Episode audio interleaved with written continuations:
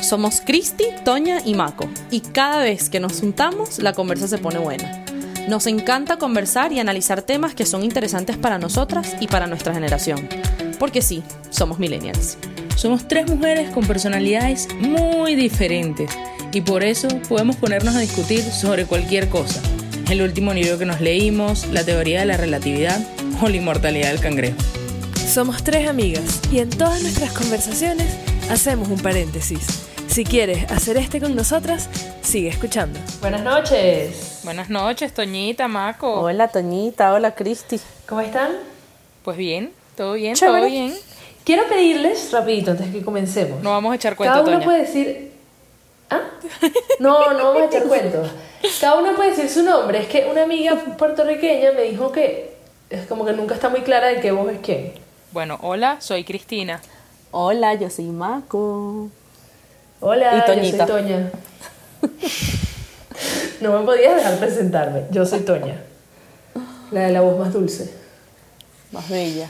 Amiga puertorriqueña, esperemos que nos identifiques ahora en adelante. Muy bien. Anota Geraldine. En verdad es ser difícil en un podcast de tres. Yo he oído pocos po- podcasts de tres y siempre cuesta como identificar quién habla. Claro, y más si somos tres mujeres, o sea, porque... Y extranjera. Es un acento distinto al tuyo, entonces te suena muy parecido. Y de la misma nacionalidad las tres, entonces, complicado. Pues sí, bienvenidos. Todos los extranjeros que nos escuchan, día a día, semana a semana, Y que están en sus casas. encerrados. Bueno, Bueno, pero hoy vamos a hablar de un tema.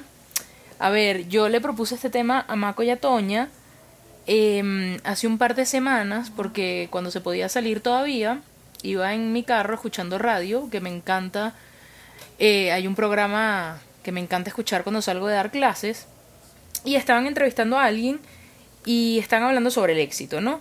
Y hablaban de cómo el éxito se ha convertido en una gran en un gran medidor de vida para los millennials. Me llamó mucho la atención porque en este programa lo poco que, que pude escuchar em, pues sí, hablaban era de eso, de cómo los millennials hoy en día miden el éxito, em, miden el éxito no solo propio, sino el de los demás, el de sus familias, en su trabajo, etcétera.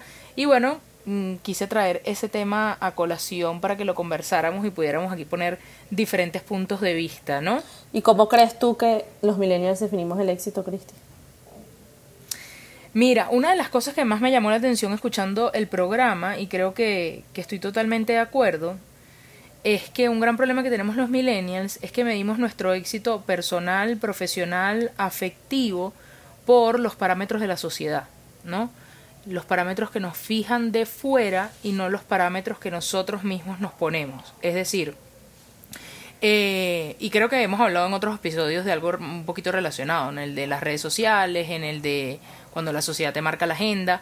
Pero cuando tú dices, bueno, yo tengo cinco años de graduada de mi carrera, soy licenciado en X cosa, y a cinco años de haber terminado la carrera no he hecho un posgrado o una maestría. Sí, como que lo que se espera de ti. Eso es lo que se espera de ti.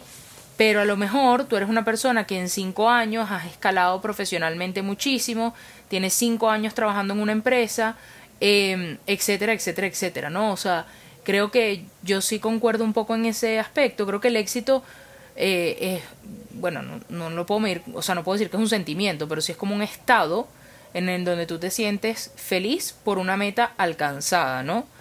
Em, y creo que nuestro principal problema es eso, que esa meta la fijas desde lo que viene de fuera y no tu propia meta. ¿Y crees que eso es algo de nuestra generación de millennials? ¿O es algo que, que como raza humana muchas veces cometemos? Me siento en una entrevista de trabajo de parte del Departamento de Recursos Humanos. Pero, eh, a ver, no, yo creo que es propio del ser humano estarse comparando normalmente y, y- muchas veces con, con lo que te rodea. Pero sí creo que los millennials es posible, ojo, si empezamos a hablar de las generaciones que tenemos por debajo, pues estoy segura que es muchísimo más. Pero, pero sí, creo que, Sí, que te- es tal una vez tenemos como un componente ahí extra que nos ha nos ha hecho como depender un poquito más de ese de lo externo, ¿no? Para definirnos para definir qué es el, el, el éxito para nosotros. Aunque yo creo que no sé, o sea, creo que esto es una conversación que puede tener años y décadas y siglos de definir qué es el éxito como tal, porque algunos dicen que, que puede ser algo objetivo, o sea, que tú eres exitoso o no, y eso es objetivo, y otros que al final es subjetivo, depende de, con el lente con que lo mires.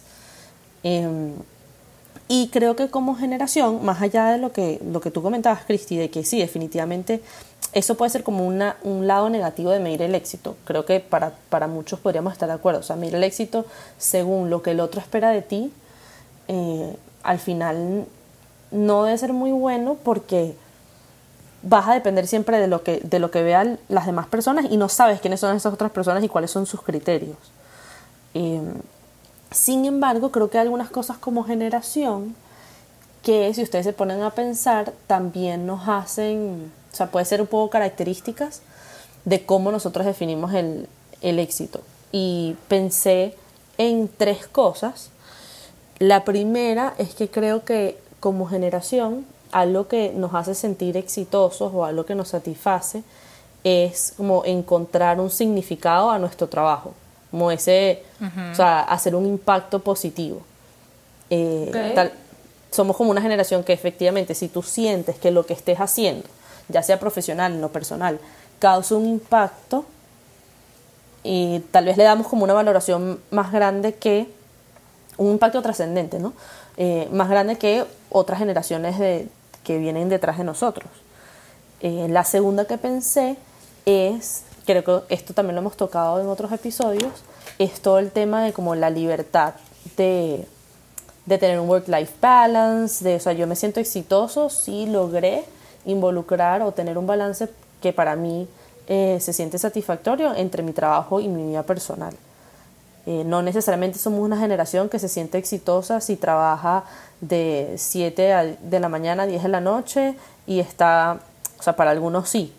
Y, y tal vez aquí es difícil generalizar, pero sí creo que si, el millennial como tal valora mucho ese tema de, del balance con su vida personal. Y lo tercero que pensé es em, como esa capacidad o ese deseo del millennial de enfocarse un poquito más como en las experiencias que vive más allá de las cosas que tiene. O sea, creo que las generaciones de nuestros papás el éxito lo puedan medir mucho por, bueno, cuando yo me compre mi carro, cuando yo me compre mi casa, cuando yo pueda, o sea, como que era una, tal vez una generación mucho más de, de como alcanzar metas sólidas que van como construyendo un, sí, ladrillito por ladrillito lo que ellos querían para su vida. El millennial creo que valora tal vez un poco más lo que es más inmediato, o sea, o las experiencias que puede ir acumulando en su vida. O sea, si un, un millennial se puede sentir exitoso, no necesariamente porque tiene un carro eh, o porque ya tiene un apartamento, sino porque pudo viajar eh, dos veces al año durante los últimos tres años, no sé.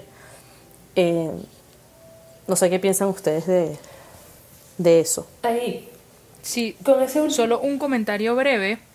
A mí me llama full la atención que cuando yo estaba haciendo research para esta para este episodio, buscando un poco cómo medíamos el éxito de los millennials, o sea, estadísticas, esas estadísticas que me encanta traer a colación, en muchas fuentes encontré que la generación de los millennials también es llamada generación del éxito. Ok. Y me pareció bastante curioso. Después puedo desarrollar por qué, pero interrumpí a Toñita. Eh, sí, creo, yo leí una vez, Marco, con lo que tú decías de, de que los millennials buscan más experiencias que grandes metas, también es que somos una generación que se nos ha hecho mucho más difícil las grandes metas. Entonces, sí, una gran meta en mi vida no es comprarme un apartamento, pero porque está tan completamente fuera de mi realidad a mis 29 años que pues me conformo con que mi gran meta sea Sí, exacto. El típico cuento, bueno, yo, o sea, yo siempre oigo el cuento de mi papá, que él con sus primeros, no sé, dos o tres sueldos de su primer trabajo se compró su carro. Es que sí, ah, bueno, ok, qué chévere. Mi sueldo... también eso es algo que pasó en nuestro país, que nuestros padres crecieron en una Venezuela saudita. Creo, creo que no es la experiencia de toda Latinoamérica. Obvio, obvio. Pero... Otra Pero cosa- también en Estados Unidos es algo que se veía mucho, o sea, en, en generaciones pasadas, como que el hecho de ser un homeowner y poder, Sí. ¿sabes? Como que es una estabilidad que buscaban esas generaciones. eh, sí, un poquito más. Sí, pues. también.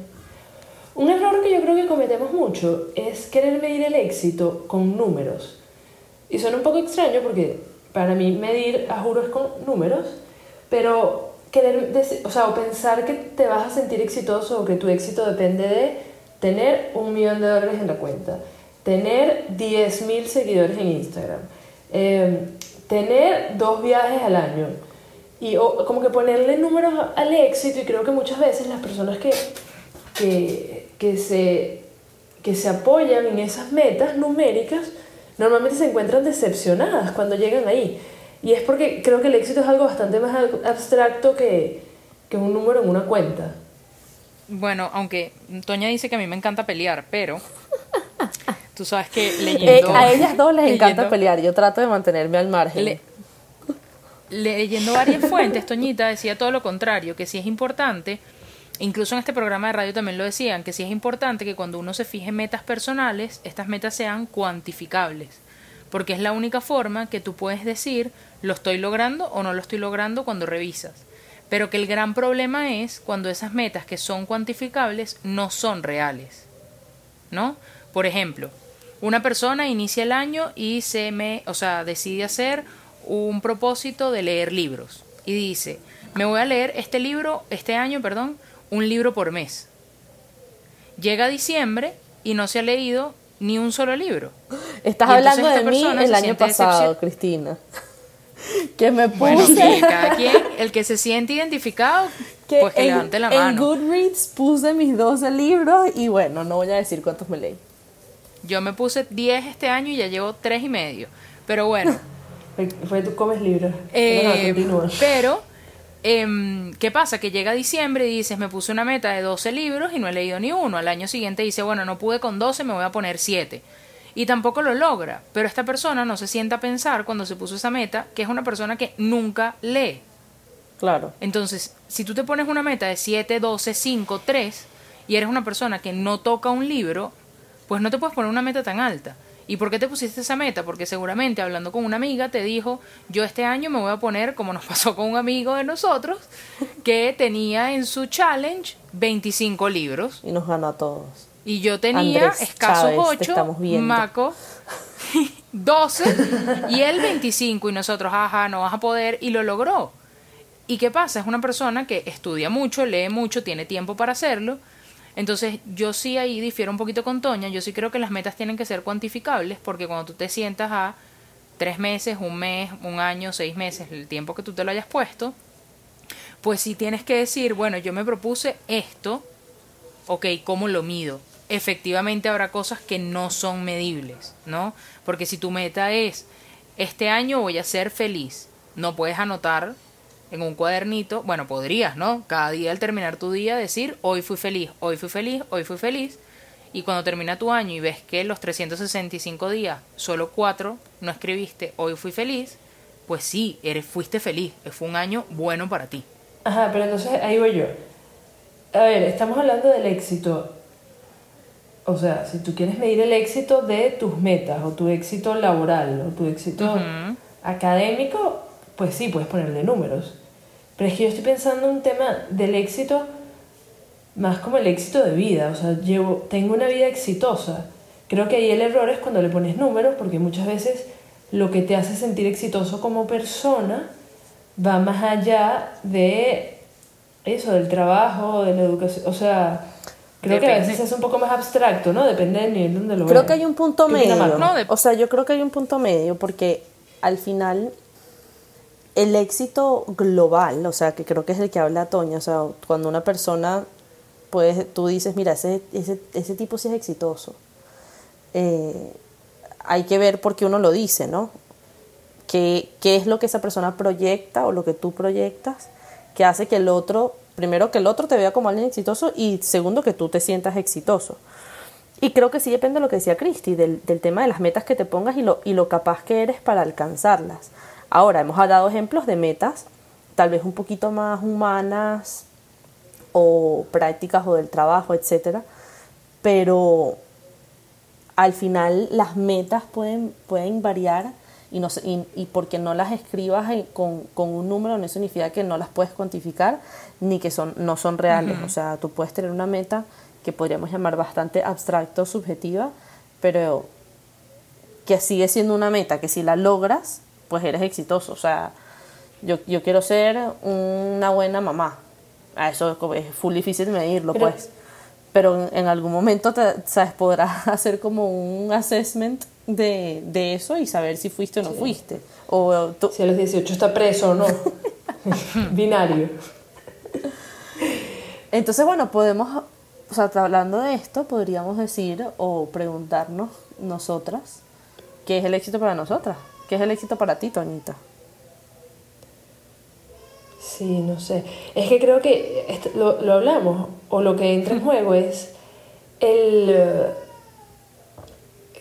creo que Juanpi se despertó, Maquita. Ay, sí. Ahí está yendo su papá. Bienvenido al podcast, Juanpi. Su papá está yendo a atenderlo. Puede que si él no lo logre, vaya a tener que ir yo y bueno, será un podcast. Puede que si él no sea un papá exitoso. Depende que también duerme a su hijo. Lo es, lo es, pero ahorita estamos en una fase de mamitis intensa, entonces. Ay, cosita.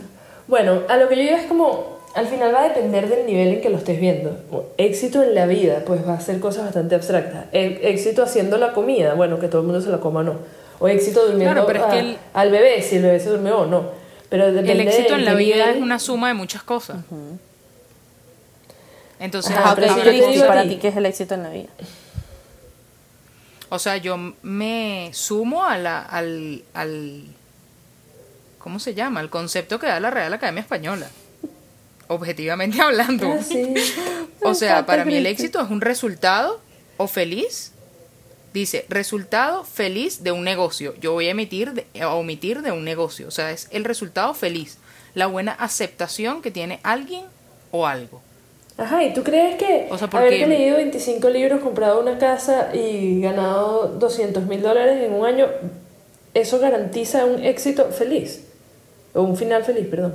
Es que, bueno, pero es que ahí es donde vamos. Por eso yo le estoy tratando de empujar a que ustedes me digan qué es para ustedes el éxito. Si quieren, les depende, Toñita, porque... Les puedo compartir. Ajá, dale, Marco, adelante. Marco quería que, sé que decir el de ella desde el principio. Yo sé que no me lo han preguntado, pero bueno. Marco, Marquito, cuéntanos, ¿cómo es tu definición del éxito personal? A ver, es que lo estaba hablando con Potoco, mi esposo, eh, temprano cuando le contaba de, de, que íbamos a grabar este episodio. Y para mí, o sea, y hablándolo con él, él también está de acuerdo conmigo, gracias a Dios tenemos como una misma línea de hacia dónde vemos que es el éxito es efectivamente, tú puedes tener un montón de metas en tu trabajo, con tu familia, en tu vida personal, eh, metas eh, físicas, metas psicológicas, o sea, puedes tener un montón de cosas. Al final, para mí, o sea, lo que yo quisiera que alguien cuando yo me muera, no sé, diga, mira, ella fue una persona exitosa, creo que depende del legado que vaya a dejar. Y, o sea, por lo que te vayan a recordar. Y no pienso que eso tiene que ser, o sea, el legado de lo que van a escribir los libros de ti, porque creo que de muy pocas personas se habla en los libros al final, ¿no? Eh, creo que el, el, éxito se trata de eso, o sea, de que las personas a las que tú pudiste tocar eh, les hayas podido dejar un impacto positivo y tal vez va un poquito relacionado con lo que decía al principio de, de lo que pueden pensar los millennials del, del, del éxito, ¿no? El impacto que puedas dejar en en tu círculo de influencia, ya sea ese círculo de influencia a tu familia, las personas que tienes a, tu alrededor 24/7 o tus amigos o no sé, o sea, nosotros que, bueno, Potoki y yo y Cristi que también está en, en, en el coro que nosotros cantamos, cantamos muchas veces en funerales. Y es muy bonito, eh, aunque es un lugar, un momento triste, se nota la diferencia y es fuerte, pues, pero se nota la diferencia de una persona que muere y que, bueno, al final su muerte pasa un poquito desapercibida porque están, bueno, lo, lo, lo lloran sus personas más cercanas y más queridas, pero no pasa ahí, a otros, otros funerales que hemos ido de, sabes, que están repletos de gente por, porque esa persona les causó un impacto en su vida que, que les, que les movió, que les hace que la ausencia de esa persona sea significativa y que separan los hijos, los empleados, el, o sea, quien sea ah, importante hablar y decir, bueno, cómo esa persona les marcó para bien. Entonces, sí, yo creo que es, es eso, pues, para mí el éxito. Ya yo tengo mi concepto. Pues sí. Cristina te estaba escuchando. Cristi. Voy a ser breve porque ya, porque ya. No es la Real Academia Española, Cristi. No, no es el de la realidad resultado española. Voy a ser muy breve, una sola frase porque ya nos extendimos. Perdón. Pero para mí el, el alcanzar el éxito es estar en paz con lo que eres y con lo que haces. Me encanta. No estoy de acuerdo. ¿No estás de acuerdo? No. Cristi, eh, esto no, no tenemos que estar de acuerdo las tres, ¿ok? No, Repítelo, no, Cristi. No hay que llegar a un Repítelo, consenso. No hay que estar de acuerdo. Estar de acuerdo con paz. lo que eres y con lo que haces. Claro, ¿verdad? Con lo que eres y con lo que haces. Hitler ¿Y para estaba en paz con lo que era y con lo que hacía. Bueno, él fue exitoso en lo que estaba haciendo. Bueno, sí, es Al fin- subjetivo. Al final no le salió tan bien. No es subjetivo, fue Es exitoso. objetivo, sí. Pero es que mi objetivo yo lo veo un poco más hacia la humanidad. Para mí, mi definición de éxito, para mí es haber, o vivir una vida en servicio a los demás, haber servido, haber utilizado todos los bienes, los privilegios que Dios, que mi familia, que mis amigos me han regalado y haberlos puesto al servicio de los demás. De las mil maneras que voy a tener oportunidad a lo largo de mi vida. Bello, me encanta. Ven, que sí tenían, Bello, sí tenían unos conceptos de éxito bonitos. Niñas, solo hay que empujarlos un poquito, vale. Me encanta que hoy nos automoderamos entre las tres. Fue una entrevista. Podría, podría, podría pelear muchas cosas en este momento, pero no lo voy a hacer Pero debido ¿por al tiempo. Te lo agradecemos. O bueno, da- lanza una bueno. pues, para, que, para quedarnos con esa. Bueno, que si ella no está de acuerdo con mi concepto, pues yo le puedo rebotar una pregunta y decirle, hacer- o sea, servir a los demás. Entonces eso quiere decir que si el día de mañana tú, Dios no quiera, tienes un accidente, quedas cuadraplégico y no tienes posibilidad de servir porque perdiste todas tus capacidades, solo habitas en una cama, entonces tu vida deja de ser exitosa porque no tienes capacidad de servir. No, fue exitoso hasta el día de hoy. O se mide hasta el día de hoy. A partir de mañana, pues estoy en una cama cuadraplégica y serviré de testimonio o pues de nada, ayudaré a los demás a que crezcan en el amor cuidándome. Espero que tú me cuides. No me estés ahí peleando conmigo sin posibilidad de responderte. Eh, yo creo que se puede No. servir desde estando postrado en una cama. También, sí. Hay que Sí te cuidaría porque no puedes hablar, entonces no tienes capacidad de pelear. Ay, entonces ahí sí me cuidaría. Sí. Pero bueno, nada. Eh, ahora les rebotamos la pregunta a ustedes que nos están escuchando. Y creo que es ¿Qué bueno es para ustedes preguntarse, el ¿no? éxito? ¿Qué es para ustedes el éxito?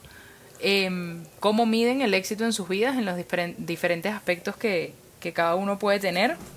Y, y bueno, sí, respondiendo a esa pregunta de qué es para ustedes el éxito, pues llevarlo un poquito no solo a lo superficial, sino indagar en el interior de cada uno para, para encontrar respuestas profundas como hizo Mako con cada una de nosotras. Muy bien. Muchas gracias por escuchar. Suscríbanse, déjennos sus comentarios, eh, ratings en Apple Podcast. Se agradecen muchísimo. Sí, hay, no, no necesariamente lo decimos en todos los episodios, pero nos pueden escuchar en muchas plataformas. En eh, los podcasts de Podcast. Apple Podcast, ajá. En YouTube también montamos ahí todos los, los episodios. Y en Se pueden suscribir a nuestro canal. Tres hacen paréntesis y en Spotify. Muy bien. Y bueno, nada, Geraldine, te queremos. Gracias por escucharnos. Un saludo. Bye. Nos vemos la semana que viene. Bye. Bye.